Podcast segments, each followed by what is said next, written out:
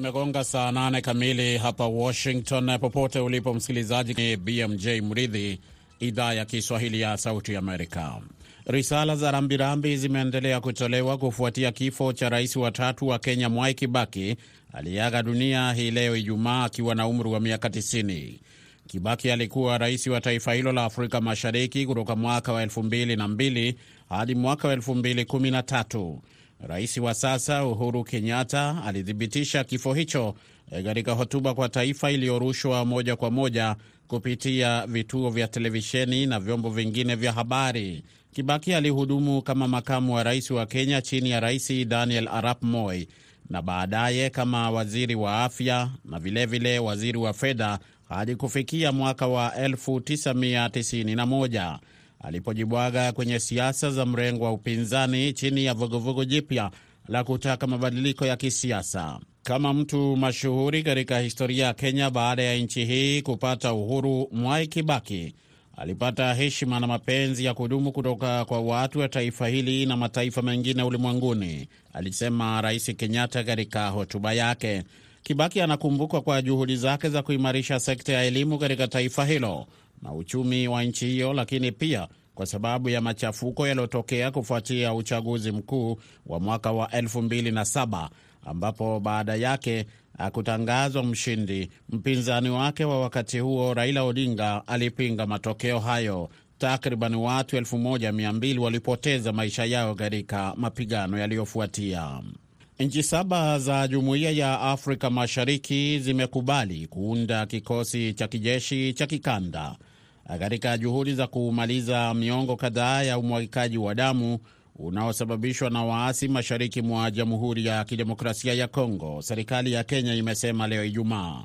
Jumuiya ya Afrika Mashariki ambayo Kongo ilijiunga nayo mwezi uliopita ilitoa wito kwa makundi ya wenyeji wenye silaha kujiunga na mchakato wa kisiasa na kutatua matatizo yao au yashughulikiwe kijeshi, afisi ya rais wa Kenya ilisema katika taarifa yake kufuatia mkutano wa Jumuiya ya Afrika Mashariki uliofanyika mjini Nairobi jana Alhamisi. Licha ya mabilioni ya dola kutumika kwa mojawapo ya vikosi vikubwa zaidi vya kulinda amani vya Umoja wa Mataifa, zaidi ya makundi 120 ya waasi yameendelea kushambulia maeneo mengi katika mashariki mwa Kongo, karibu miongo miwili baada ya kumalizika rasmi kwa vita vya wenyewe kwa wenyewe katika nchi hiyo ya Afrika ya Kati. Unaendelea kusikiliza habari hizi zikikujia moja kwa moja kutoka idhaa ya Kiswahili ya Sauti Amerika, hapa Washington DC.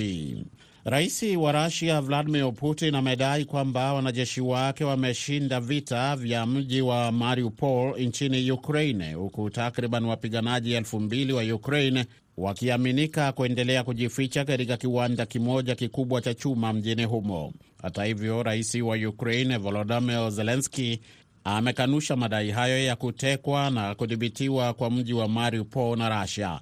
Wakati huo huo, rais Zelensky ameshukuru Marekani kwa msaada mpya wa kijeshi wenye thamani ya dola milioni 800 na kusema kwamba hicho ndicho tulikuwa tukisubiri, huku wakiyataka mataifa ya magharibi yaharakishe mchakato wa kuwasilisha misaada ya kijeshi katika nchi hiyo ili kusaidia nchi yake kukabiliana vilivyo na mashambulizi ya Rasia. Msaada huo wa kijeshi uliotangazwa jana Alhamisi na rais wa Marekani Joe Biden unajumuisha silaha nzito za kivita na ndege zisizo na rubani ili kusaidia katika mapambano yanayozidi katika eneo la Donbas mashariki mwa Ukraine. Na rais wa zamani wa Honduras amehamishiwa hapa Marekani ili kukabiliwa na mashtaka ya ulanguzi wa dawa za kulevya chini ya miezi mitatu tu baada ya muhula wake kukamilika. Juan Orlando Hernandez amekabidhiwa kwa maafisa wa Marekani wa kitengo cha kukabiliana na mihadarati katika uwanja wa ndege ulio katika mji mkuu Tegucigalpa nchini Honduras. Ni hayo tu kwa sasa kutoka chumba chetu cha habari. Endelea kusikiliza matangazo yetu kwa lugha zingine. Mimi naitwa BMJ Mridhi. Kwa heri kwa sasa.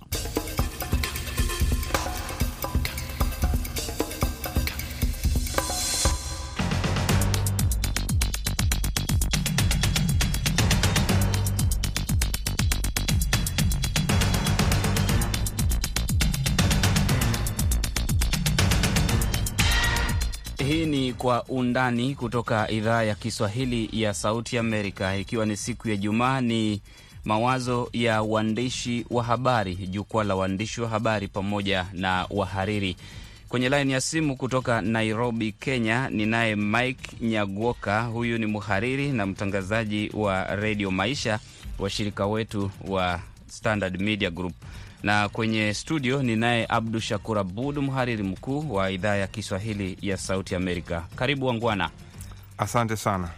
Moja kwa moja nianze na wewe nyaguoka maoni yako kuhusu Kibaki. Ametuondoka hii leo, Wakenya wanamkumbuka vipi? Wanamzungumzia vipi Mwai Emilio Kibaki, rais wa tatu wa Jamhuri ya Kenya? Miongoni mwa viongozi ambao wana rekodi nzuri sana nchini Kenya katika utendakazi, katika uchumi, uh, katika kubadili mkondo wa taifa, kwa sababu walipochukua hatamu za uongozi mwaka huu elfu mbili na tatu e, taifa lilikuwa limefikia kiwango kibaya cha ukuaji wa uchumi. Ukiwasikiliza uh, viongozi, ukimsikiliza Rais Kenyatta, ukiwasikiliza viongozi wa upinzani, kila mmoja anamzungumzia vizuri sana sana sana Uh, wengi wanakumbuka suala la kuweka sera ya elimu bila malipo kwa shule za msingi, education. Uh, wengi pia wanakumbuka tu kuongezwa uh, kwa ukuaji wa kiuchumi kutoka asilimia uh, sufuri nukta sita nafikiria kufikia mwaka elfu mbili na saba kabla uh, ya mambo kwenda mrama tena, ilikuwa imefikia asilimia saba. Kwa hivyo kuna mengi tu wanayozungumzia na kwa hivyo imekuwa tu ni kwamba kwa viongozi wote katika historia ya Kenya eh, yeye alipata uongozi wakati ambapo Wakenya walihitaji mtu wa kubadili mkondo wa uongozi. Hivyo basi akawa ndiye mtu ambaye alikabidhiwa jukumu kubwa, tena akapata uungaji mkono kura nyingi. Kwa hivyo pia akaweza kufanya haki kwa Wakenya kwa wakati huo, kufikia wakati alipoondoka uongozini mwaka elfu mbili na kumi na tatu. Abdu Shakur Abud, bila shaka umehariri taarifa nyingi sana, umeziandika kuhusu Mwai Emilio Kibaki. Ana mambo yake ya kusifiwa anavyosema Mike, na ana mambo yake ya kukosolewa. Taarifa gani ambazo umeandika kumhusu Mwai Kibaki? Daima wasikilizaji uliwapa, watamkumbuka, watazikumbuka taarifa hizo ni hotuba zake ambazo zilikuwa zikiwafurahisha watu sana. Uh, Mwai Kibaki alikuwa anatoa hotuba za kusisimua, na wakati ule ile hotuba zake akizungumza kwa Kiswahili watu huwa wanafurahi sana. Nafikiri hilo ni moja kati ya mambo ambayo Wakenya watamkumbuka sana, kwa sababu alikuwa anasema mambo, mimi sikumbuki sana maneno mengi, manake mm, amekuwa akisema mambo ambayo ni ya kusisimua. Alafu bila shaka Mwai Kibaki atakumbukwa vilevile na mke wake aliyokuwa karibu naye maanake kila mara akikuzungumza ha, habari ndio ambao siwezi kusahau ni pale mke wake alipokuja kumpiga kibao. Kwa hivyo hilo swala bila shaka, unajua ndo do, do, dosari ya kiongozi kuonekana. Kwa hivyo alionekana kwamba alikuwa na uhusiano wa karibu sana na mke wake, mke wake vilevile akionekana kwamba anaingilia masuala ya kisiasa. Kwa hivyo kwa ufupi tu ni mambo kama hayo ambayo anaweza kukumbukwa Mwai Kibaki. Vilevile kama alivyosema, shule ya misingi na kutoa chakula cha bure katika shule, anaweza kukumbukwa vilevile na wananchi zaidi wa Kenya. Nafikiri uh, kuna wengine wanasema Mwai Kibaki alikuwa mvumilivu, kiongozi mvumilivu zaidi, kwamba uh, wapinzani wake walikuwa wanamkosoa na ni kama hasikii, alafu baadaye atajitokeza anasema tembea tu tembea tu kiongea, lakini yataisha. Wakati Wakenya wanaenda katika uchaguzi, kuna mmojawapo umesema namna alivyokuwa akizungumza kwamba if you don't register you are useless kwamba kama, kama unatembea tu na hutaki kuchukua kadi ya kupiga kura basi, basi hauna maana. Tumwage Kibaki eh, kwa kusikiliza baadhi ya sauti zake kwa kifupi tu. Ukaenda kuzungumza huku, lazima kila mtu atukane mwenzake sana, kutukana, mtukane, mtukane, mtukane. Hakuna kitu mnasa leo. Mwisho unauliza, je, hawa ni wageni au ni watu wa aina gani hawa?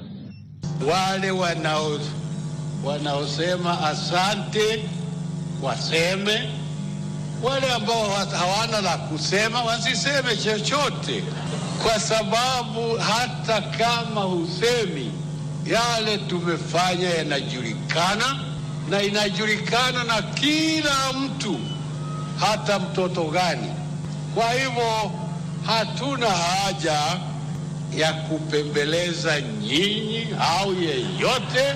Naam, sasa ni rasmi kwamba Kenya marais wote waliotangulia hawapo, sio Shakuru? Bila shaka Tuelekee um, nchi jirani. Wiki hii pia kumekuwepo na kongamano ambalo limewaleta pamoja viongozi wa Kenya, Uhuru Kenyatta, kiongozi wa Uganda Yoweri Museveni, kiongozi wa DRC Tshisekedi na kiongozi wa Burundi Ndayishimiye na mwakilishi wa kiongozi wa Rwanda Paul Kagame katika kuzungumza usalama wa DRC, hasa kundi la M23 ambalo kwa sasa limesema limesitisha eh, mapambano yake na wanajeshi wa serikali, lakini kuna makundi mengine madogo madogo, Allied Democratic Forces ADF, Maimai, Kodeko ambayo yote yanatekeleza mashambulizi DRC. Abdu Shakuru, unahisi kwamba um, jumuiya ya Afrika Mashariki, huu ndio wakati wa kukabiliana na hali ya ukosefu wa usalama DRC?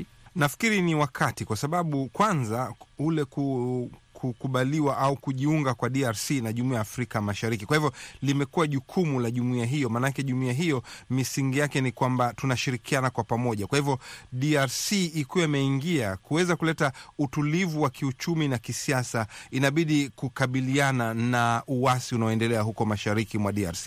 Na ulipozungumzia kundi la M23 ni kundi moja kubwa ambalo limeweza kuonyesha kitisho kikubwa ukilinganisha na makundi mengine, kwa sababu M23 imeweza kuonyesha ina nguvu, imeweza kuchukua mji wa Goma, ukikumbuka katika miaka iliyopita, alafu mwaka huu kuweza kusababisha vitisho mwezi uliopita, na hivyo kuwa ni kitisho kikubwa kuliko makundi yale madogo uliyoyataja, na nchi za Afrika Mashariki zinabidi kuhakikisha kwamba hivi sasa DRC iko katika jumuiya ya Afrika Mashariki, mipaka itafunguka, ingawa tunajua kwamba Afrika Mashariki inaruhusu watu kutembea mbali na mbali bila ya viza na kadhalika. Kwa hivyo kuna hatari wasipodhibiti vikosi au makundi haya ya mashariki ya Kongo yanaweza kujiingiza katika nchi nyingine na kusababisha hasara kubwa zaidi. Alafu ya pili, nafikiri Rais Uhuru Kenyatta kuchukua jukumu la mpatanishi ni muhimu sana. Nafikiri wameona kwamba imefika wakati panabidi papatikane msuluhishi,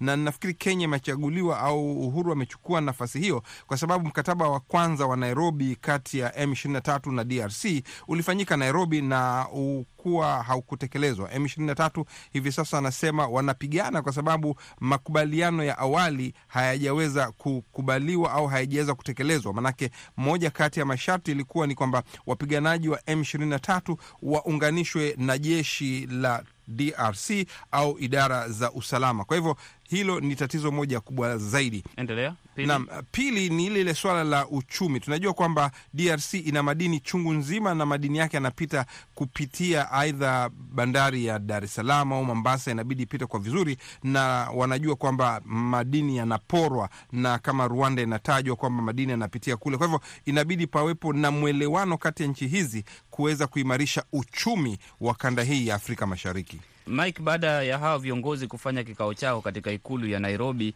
kulikuwepo na yale ambayo yaliafikiwa. Mojawapo ni kwamba kama haitafikiwa kwamba waasi wote wa DRC wanashirikiana na serikali, basi liundwe jeshi moja kwa moja. Lakini katika hiki kikao kuna wale ambao wanashutumiana. DRC ilishutumu Rwanda baada ya hawa M23 kuanza mashambulizi kwamba inahusika, na kuna wanajeshi mlemle mle kutoka Uganda wa UPDF wanao mapambano na kundi lingine la ADF. Kuna vikosi vya ulinzi vya Umoja wa Mataifa. Hawa viongozi wanapozungumzia wakati ambapo wao wenyewe wanahisi kwamba hakuna ule umoja, hakuna ule ushirikiano. Wachambuzi wa Kenya ambapo mazungumzo haya yanafanyika, ambayo Shakura amesema muhimu sana kufanyika kule, wanasemaje wachambuzi hapo? Okay, bila shaka ni kitu ambacho hata mimi nimekifuatilia kwa karibu eh, zaidi kwa kuangazia makubaliano kwamba kuundwe eh, kuundwe jeshi la kikanda eh, lakini katika makubaliano hayo vilevile kulikuwa na njia mbili ambazo ziliafikiwa za kujaribu kutafuta suluhu, na unavyozungumza kuhusu viongozi hawa ni kwamba katika njia hizo mbili kuna hatua ya kwanza ambayo ni hatua ya kisiasa, na hiyo ni hatua ambayo inahusisha viongozi wote wa kisiasa. Kwa hivyo ikiwa walikubali kufika katika mkutano huo, isipokuwa rais wa Uganda aliyemtuma mwakilishi, ni kumaanisha kwamba wako tayari eh, kuweza kuachilia kamba Eh, haya makundi ambayo yamewasaidia hawa viongozi eh, katika siku za awali, baadhi ya makundi haya eh, katika vita vyao eh, vya kutafuta uongozi ama kupa, eh, kupambana na na wale ambao pia ni waasi katika mataifa yao. Lakini katika hatua hizi mbili nikiangalia, eh, ni kumaanisha kwamba eh, tayari kuna nia eh, kuna nia kwamba hili ni suala ambalo linaweza likaleta shida Afrika Mashariki. Eh, na hiyo nia sasa itafuatiliwa na, na vitendo. Ndiposa waliasiana kwamba baada ya uh, mwezi mmoja watakutana tena za kupiga msasa ufanisi wao katika hatua ambazo wamepiga, na pia Rais Uhuru Kenyatta akawa amejitolea kabisa kwamba yeye yuko tayari kushirikiana nao, na vilevile kuna wale ambao watahusika ambao si hawa viongozi ambao watakuja kutoka mashirika mengine kama shirika la Umoja wa Mataifa ambao wamealikwa, walikubaliana kwamba watawashirikisha hao katika suala nzima la kutafuta suluhu. Kwa hivyo kutakuwa na wapatanishi ambao wengine watatoka hata Marekani. Kwa hivyo kutakuwa na watu wengine ambao watawasukuma hawa viongozi ambao kidogo wanaweza kutaka kuvuta nyuma kwa sababu ya sababu moja ama nyingine. Eh, kwa hivyo eh, ikiwa solelo la kisiasa litazaa matunda, basi ingia katika suala la kijeshi, na katika kijeshi wamesema kwamba watawakabili kama maadui. Kwa hivyo unahisi tu kwamba bado kuna kuna nia na kuna nafasi ya kusuluhisha suala hilo. Matatizo kama hayo yapo pia Sudani Kusini, ambao pia ni nchi ya Jumuiya ya Afrika Mashariki, eh, kundi ambalo lilikuwa linaongozwa na ambaye kwa sasa ni makamu wa rais wa Sudani Kusini Riek Machar. Pia linasema mkataba ambao waliingia pamoja na uh, rais Salva Kiir hauheshimiwi vizuri kabisa, ambavyo wangependelea wanajeshi wake waingizwe katika eh, serikali um, Shakuru, mbona unaona hili swala la Sudani Kusini limejivuta kwa muda mrefu sana? Nchi ilipata tu uhuru na huo uhuru ikauhisi kwa mwaka mmoja tu, hadi sasa ni kuvutana. Ni kuvutana kwa sababu kuna tatizo kubwa sana hapo, kutokana na ukosefu wa uaminifu kati ya viongozi wao. Tunajua kwamba toka nchi hiyo kujipatia uhuru kumekuwa na maslahi chungu nzima. Tusahau kwamba ni nchi yenye utajiri wa mafuta kwanza, alafu ya pili, makundi haya ya kikabila yamekuwa yakigombana kwa muda mrefu, na hivyo bado matatizo hayo hayakuwa yametanzuliwa.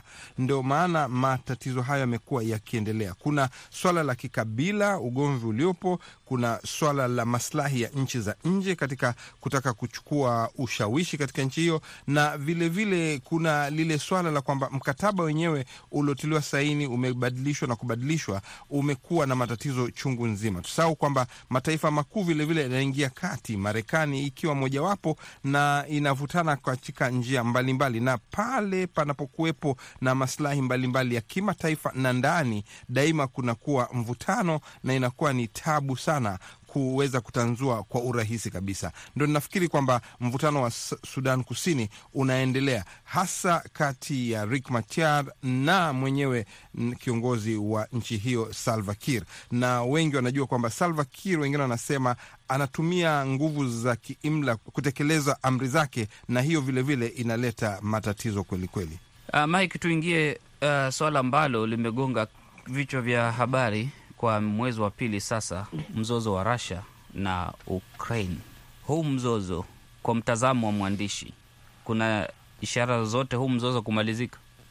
Sijaona uh, ishara zozote, sijaona ishara kwamba itamalizika, kwa sababu pia ni katika yule ambaye ndiye mwenye nguvu mwenye kuanzisha yote, yeye mwenyewe kuashiria uh, kama yuko tayari, lakini ukimsikiliza, ukiangalia Uh, runinga za kimataifa uh, unaona kwamba ni mtu ambaye ndivyo anazidisha sasa kabisa, na pia ukiangalia uh, ni kama hasira zake huwa zinapandishwa zaidi, na wakati ambapo mataifa mengi yanajitolea kuisaidia Ukraine silaha uh, na pia kuendelea kuisuta. Kwa hivyo anaposutwa, anapoona pia mataifa mengine yanakwenda kuisaidia Ukraine, naye vilevile anazidisha yale mashambulizi. Kwa hivyo kidogo naona kwamba kana kwamba matumaini eh, kama yako eh, ni madogo sana. Shakur, Naam, mapigano ya Ukraine nafikiri hayatomalizika ha karibuni, kwa sababu tuangalie kwamba Putin alikuwa na lengo moja. Putin alikuwa anataka kuchukua Ukraine kabisa, alifikiri ataweza kuingia pale kumaliza mambo katika wiki moja, lakini mambo yamemalizika. Na sasa baada ya kuzamishwa kwa manuari yake ya Moskova, ambayo ndo manuari kubwa kabisa iliyokuwa kule inaonekana Putin amekasirika, atalipa kisasi, anataka kuangamiza nchi kabisa. Sasa hivi inaonekana anataka kuchukua eneo lile la mashariki lote, aweze kupata njia kuzuia Ukraine kupata njia za kuingia katika bahari ya Black Sea. Kwa hivyo ndo maana unaona Mariupol inapigwa vibaya, alafu sasa ina kumbana na Odessa. Kwa hivyo ni maeneo ambayo anataka kudhibiti. Baada ya kuchukua Krimia. anataka kupata njia kati ya Krimia na nchini kwake, kwa sababu tusahau vilevile, katika eneo hilo kuna gesi na mafuta nyingi. Kwa hivyo yeye anataka kudhibiti swala la uchumi. Hakuna mtu anajua vita hivyo vitamalizika lini isipokuwa Putin mwenyewe, na mpaka hivi sasa amekataa mazungumzo yoyote. Mazungumzo yanaendelea kwa ugumu sana, na vijana wa Ukraine wameonyesha ushujaa, wanalinda nchi yao. Kwa hivyo inategemea, sijui nani ataweza kuwa ameshindwa. Silaha zinazokuja kutoka Marekani zinaweza kumsababisha Rais Putin kufikiria upya pale ndege zake moja au mbili zikitenguliwa, basi mambo yanaweza kubadilika. Na unapozungumzia silaha, jana alifanya jaribio la silaha za nyuklia. Ni vitisho ama anaweza kuzitumia? Mtu hamjui Putin, manake hatabiriki. Ni vitisho, lakini vilevile vile, Uh, akibanwa sana anaweza kuanza kutumia silaha za kemikali na nuklia. Nafikiri itakuwa ya mwisho kabisa, lakini ni mtu ambaye huwezi kumwamini na haaminiki. Kwa hivyo hakuna mtu anaweza kujua. Unasikiliza kwa undani kutoka Sauti ya Amerika. Uh, wiki hii vilevile Uingereza ilitangaza kuingia mkataba na Rwanda kuwahamisha wahamiaji wanaoingia Uingereza hadi Rwanda. Haya yamechukuliwaje? Bila shaka ni suala ambalo linaashiria sijui kama ni binafsi ama ni nini ama ni kujaribu ku, eh, kutafuta mbinu nyingine ya kuwazuia wahamiaji kufika katika mataifa yao. Eh, ni taarifa ambayo pia mimi nimeipata na nikaanza kushangaa imekuwa vipi eh, na yalichagua vipi Rwanda. Kwa hivyo huku Kenya watu wanaulizana tu maswali kuhusu jinsi inaweza kufanikishwa hiyo sera mpya, lakini pia nimefuatilia nikaona kwamba ni sera ambayo imepingwa tu imepingwa kule Uingereza. Uh, wamesema ya kwamba si sera nzuri uh, ambayo inaweza kupigiwa upato.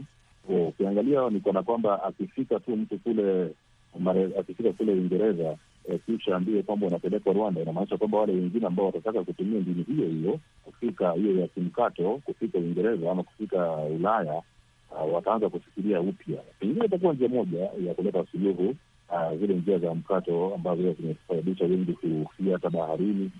Eh, kwa hivyo ni suala la kusubiri tuone, je, litafanikishwa vipi, kwa sababu si kawaida katika historia pande huu kuweza kuweza kuona mkataba wa aina hiyo. Rwanda imeandikwa katika majarida mbalimbali kuwa mojawapo ya nchi ambao kuna ukandamizaji wa haki za binadamu, demokrasia inabanwa.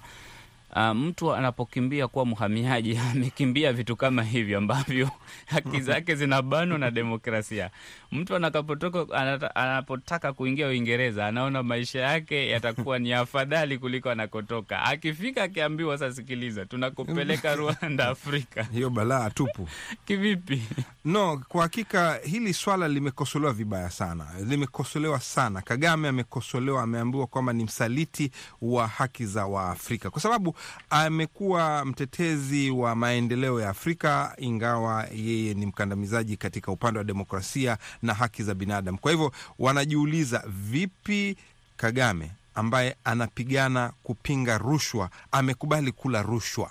Kwa sababu hii inachukuliwa kwamba analipwa fedha kuweza kuchukua wahamiaji. Kwa hivyo watu wanachu, kuna majarida mengi hasa mashirika ya haki za binadamu wanasema ni ulaji rushwa kwa sehemu moja, ni kudhalilisha haki za Waafrika, ambapo inajulikana kwamba wale wanataka kwenda kule kuweza kujitafutia maisha bora. Sasa yeye vipi anayesimamia kupambana na hali hiyo amekubali kuwapokea? Kwa hivyo kuna sehemu hiyo. Uingereza, Johnson anachukuliwa kwamba yeye anajaribu kutoa kitisho kwamba uhamiaji usije huku, ukija si tunakurudisha mahala ambapo kuna adhabu kali zaidi. Kwa hivyo ni mambo mawili, wote wawili wanaonekana kwamba wamekosolewa vibaya sana, na mashirika ya kutetea haki za binadamu wanasema hiyo inakwenda kinyume na sheria za kimataifa, maanake mhamiaji kulingana na sheria za kimataifa, unapofika katika eneo la nchi kutaka hifadhi, inabidi upewe hifadhi, unabidi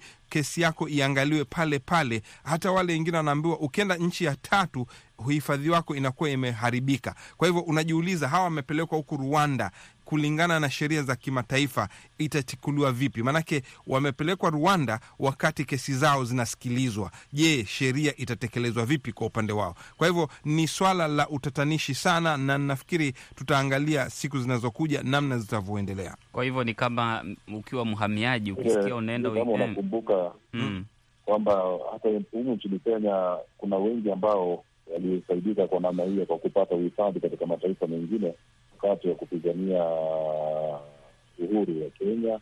Hata anayewania urais kwa sasa Raila Odinga ni miongoni mwa wale ambao walipata hifadhi kama hivyo. Kwa hivyo sijui kwa sababu gani, kwa sababu kuna mataifa ambayo katika hali ile ambayo tulikuwa nayo miaka ya sitini ambayo bado haijapata uhuru, ambapo bado watu wanaangaishwa. Kwa hivyo ni kitu ambacho kinahitaji tathmini zaidi ya je, umuhimu gani wa kuweza kumfanya mtu ambaye anatafuta hifadhi kuhisi kana kwamba yeye ni mhalifu. Kwa hivyo ni Bwire akijihisi anataka kwenda Uingereza, akisikia atapelekwa Rwanda, potelea mbali, labda ni mbinu.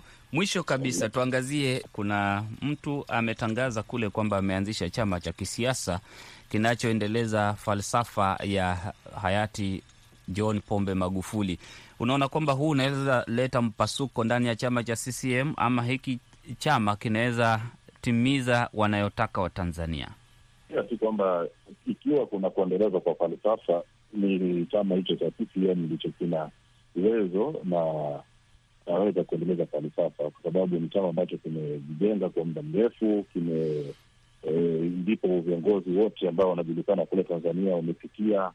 Uh, kwa hivyo e, sidhani kwamba kinaweza kuwa na nguvu sana. Suluhu e, hakuwa adui wa John Magufuli, alikuwa ndiye makamu wake wa rais hadi wakati ambapo aliaga dunia.